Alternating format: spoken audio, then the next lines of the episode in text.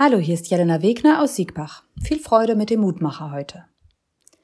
Die Losung für heute steht im zweiten Buch Mose, Kapitel 14, Vers 21. Sie lautet, Als Mose seine Hand über das Meer reckte, ließ es der Herr zurückweichen durch einen starken Ostwind. Mose war anfangs kein geborener Anführer. Wer sich seine Geschichte durchliest, der stellt schnell fest, Mose war ein Mensch mit Fehlern und Schwächen. Und damit ist Mose ein Mensch wie du und ich. Er hat sich selber aufgrund seines mangelnden Redetalents für ungeeignet gehalten, die ihm zugedachte Aufgabe erfüllen zu können.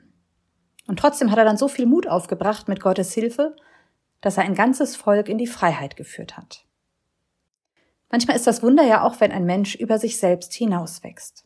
Nicht auf die Beurteilung von außen schaut oder auf die inneren Stimmen hört, die uns klein machen wollen, und da nicht den Kopf in den Sand zu stecken, sondern sich etwas zuzutrauen. Mutig das machen, was vielleicht erforderlich ist oder das, was man gerne möchte. Der hebräische Ausdruck für Mut ist Ometzlev. Wortwörtlich übersetzt heißt es Stärke des Herzens. Und ich finde diese Umschreibung für Mut total schön. Ich stelle mir vor, wenn ich unsicher bin und mir etwas nicht zutraue, dann ist mein Herz letztlich auch unsicher. Es schlägt vielleicht schneller und macht sich zumindest irgendwie kleiner.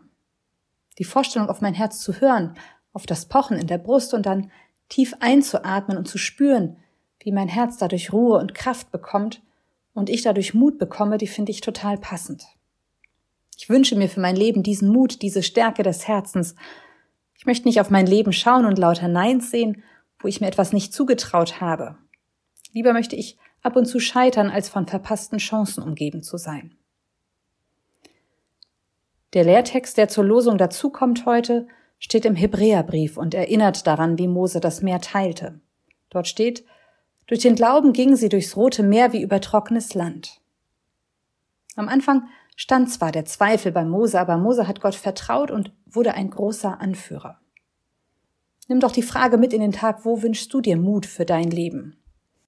Möge dein Glaube dir Mut machen und dir Ometzlev, Stärke des Herzens schenken.